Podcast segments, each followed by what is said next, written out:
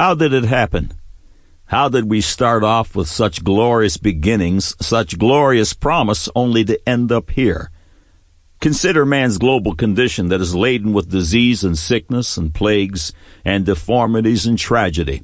Consider man's anxieties and stress and mental disorders, his bondages of drugs and alcohol and sex, his devastated home, his murder, his rape, his lying and thieving, his political corruption and on. It's bottomless. How did we get here? And is there an escape route? Welcome to God Said, Man Said. This is feature article 481 that proves the inerrancy of the majority text Holy Bible. And every Thursday Eve, God willing, it grows by one. All features are archived in text and streaming audio and are freely given for your edification. Thank you for coming. We're honored to have your company. This feature is the first in a short but marvelous series of like subjects. This feature is titled The Greatest Mystery of All Time, and be assured, this title is not an exaggeration.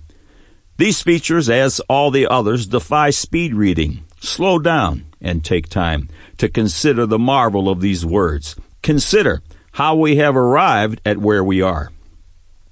In the beginning, Adam and Eve were created by God and placed on a brand new earth and a brand new universe and were given dominion over all the earth. They were in charge of the world. God made a garden in Eden and placed our parents there to tend the garden. They were in paradise, and every morning they awoke to a beautiful postcard sky. They were to live forever, and God, the Creator, communicated with them directly. Only one don't was given. Genesis chapter 2. 16 and 17. And the Lord God commanded the man, saying, Of every tree of the garden thou mayest freely eat, but of the tree of the knowledge of good and evil thou shalt not eat of it.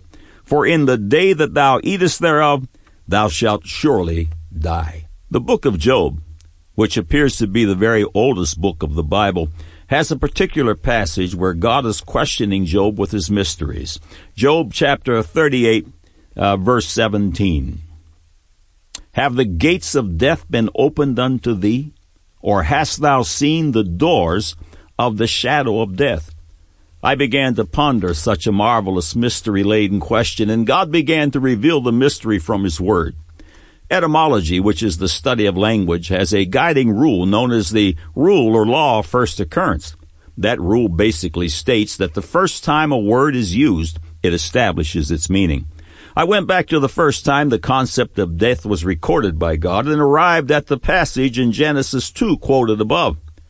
Then I went on to the next step where death actually occurs in Genesis 3 and discovered the doors of the shadow of death and the gates of death, yes, even opening. God commands Adam and Eve not to eat of the tree of the knowledge of good and evil, but in an act of unbelief and disobedience, Eve eats of the forbidden fruit and Adam follows her pernicious leadership. The gates of death swung open wide, and our progenitors walked right through, taking all their future offspring with them. They walked through the doors and were dead spiritually and cast out of paradise that very day. Their physical bodies returned to the dust later, but be sure that all of their offspring were spiritually stillborn. Psalms 51, uh, verse 5 reads, Behold, I was shapen in iniquity, and in sin did my mother conceive me. Ephesians 2 1, and you hath he quickened who were dead in trespasses and sins. The gates of death swung open as a result of unbelief and disobedience. The doors of the shadow of death were encountered when Eve drew near to the temptation and entertained the rationale of the second voice. The gates of death and its shadows have not changed. Sin and death are synonymous. James chapter 1 verses 14 and 15.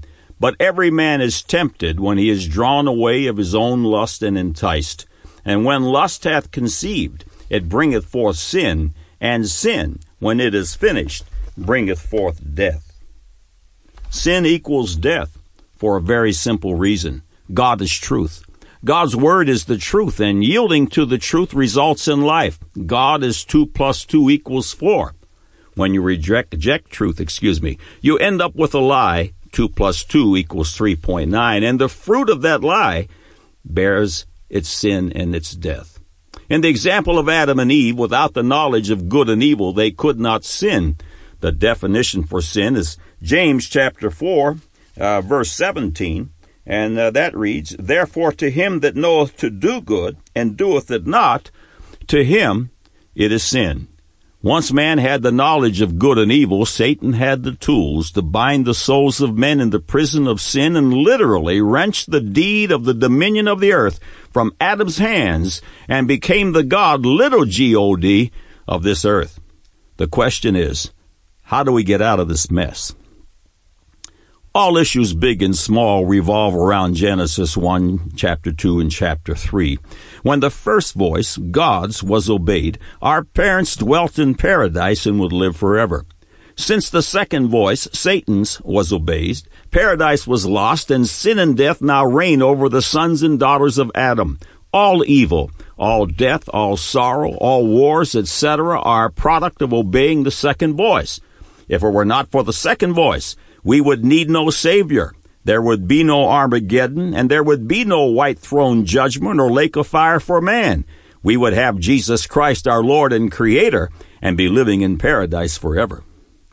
Fallen man was in a terrible strait, but God was forming a way of escape. Prior to sin, Adam and Eve were naked in paradise. In Genesis chapter 2, verse 25, the scriptures read, And they were both naked, the man and his wife, and were not ashamed.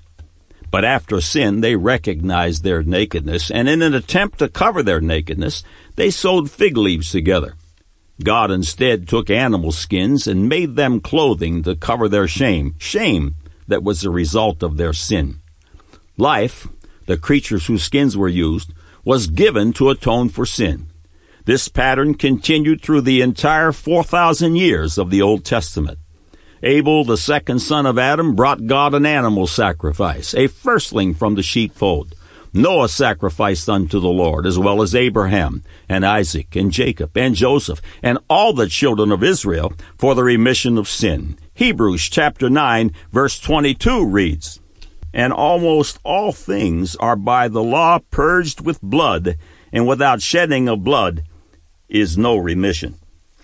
The mystery of the way of escape was playing out before the sons of Adam. But why blood? Why a sacrificial lamb? Why did an animal have to die to atone for man's sin? The Bible tells us that the Old Testament law, such as the law of the blood sacrifice, was a shadow and a schoolmaster, bringing us to the mystery of redemption. Redemption was surely a mystery to the saints and prophets of the Old Testament. They prophesied of the coming Messiah, but none knew the real plan of salvation. This ignorance was demonstrated by the leaders of Israel at Christ's advent, and even by the apostles and disciples leading up to the crucifixion. Today's leaders of Israel, as well as most of this world, they are still ignorant concerning this mystery. Ephesians uh, chapter 2, or chapter 3, excuse me. Turn with me to chapter 3, verses 8 through 11.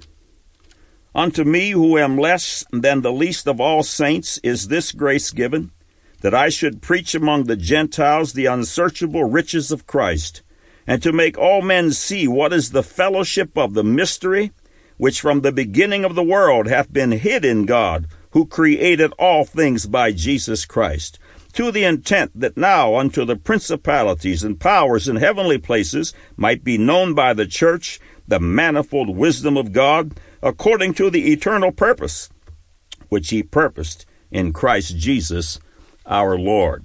Then in uh, Colossians chapter 1 verses 25 through 27 the word reads, Whereof I am made a minister according to the dispensation of God which is given to me for you to fulfill the word of God, even the mystery which hath been hid from ages and from generations, but now is made manifest to his saints, to whom God would make known what is the riches of the glory of this mystery among the Gentiles, which is Christ in you, the hope of glory. The mystery of the reason for the blood sacrifice is revealed in a conversation between God and Satan in Job chapter 2, 1 through 5. Again, there was a day when the sons of God came to present themselves before the Lord, and Satan came also among them to present himself before the Lord. And the Lord said unto Satan, From whence comest thou? And Satan answered the Lord and said, From going to and fro in the earth, and from walking up and down in it. And the Lord said unto Satan, Hast thou considered my servant Job, that there is none like him in the earth, a perfect uh, and an upright man, one that feareth God and escheweth evil? And still he holdeth fast his integrity, although thou movest me against him to destroy him without cause. And Satan answered the Lord and said, Skin for skin, yea, all that a man hath will he give for his life. But put forth thine hand now and touch his bone and his flesh, and he will curse thee to thy face.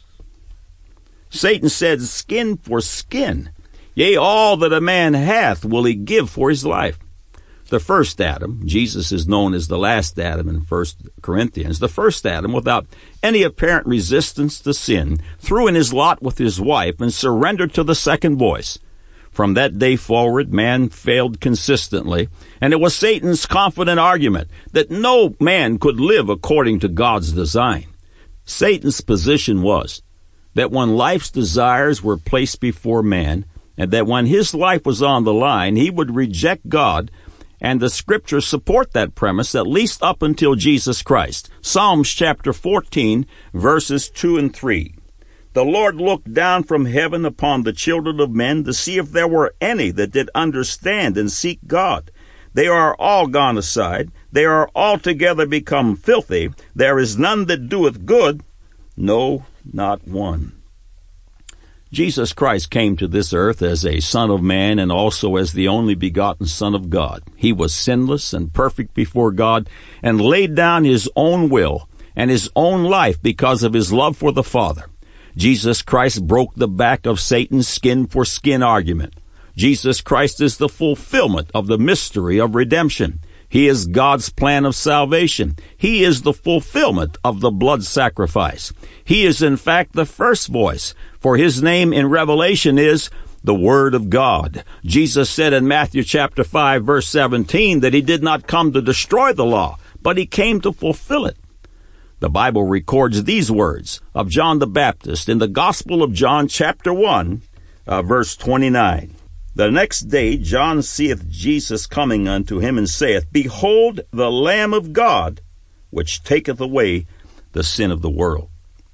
Jesus Christ is the fulfillment of the Old Testament shadow of redemption. He is the fulfillment of the animal skins with which God covered Adam and Eve's shame. Christ's shed blood not only destroyed Satan's skin for skin argument, but made it possible for man's sins to be forgiven and for him to be reconciled unto God. For the first time, Jesus reveals the mystery of redemption that was 4,000 years in coming to a Jewish leader by the name of Nicodemus. John chapter 3, uh, verses 1 through 3, uh, we find the following. There was a man of the Pharisees named Nicodemus, a ruler of the Jews. The same came to Jesus by night and said unto him, Rabbi, we know that thou art a teacher come from God. For no man can do these miracles that thou doest, except God be with him. Jesus answered and said unto him, Verily, verily, I say unto thee, except a man be born again, he cannot see the kingdom of God. Born again is the miracle of redemption that takes place when an individual believes upon the Lord Jesus Christ, repents of his sins, and surrenders his life to Christ. It is a miracle. Here one is born into the family of God. Here one receives a new father, a new name, a new purpose, and a new destiny. Here one aligns with the first voice of paradise. Romans chapter 16, verse 25 through 27. Now to him that is of power to establish you according to my gospel, and the preaching of Jesus Christ according to the revelation of the mystery which was kept secret since the world began, but now is made manifest and by the scriptures of the prophets according to the commandment of the everlasting God, made known to all nations for the obedience of faith. To God only wise be glory through Jesus Christ forever. Amen. The greatest mystery of all time is revealed in Jesus Christ, the Lord of glory.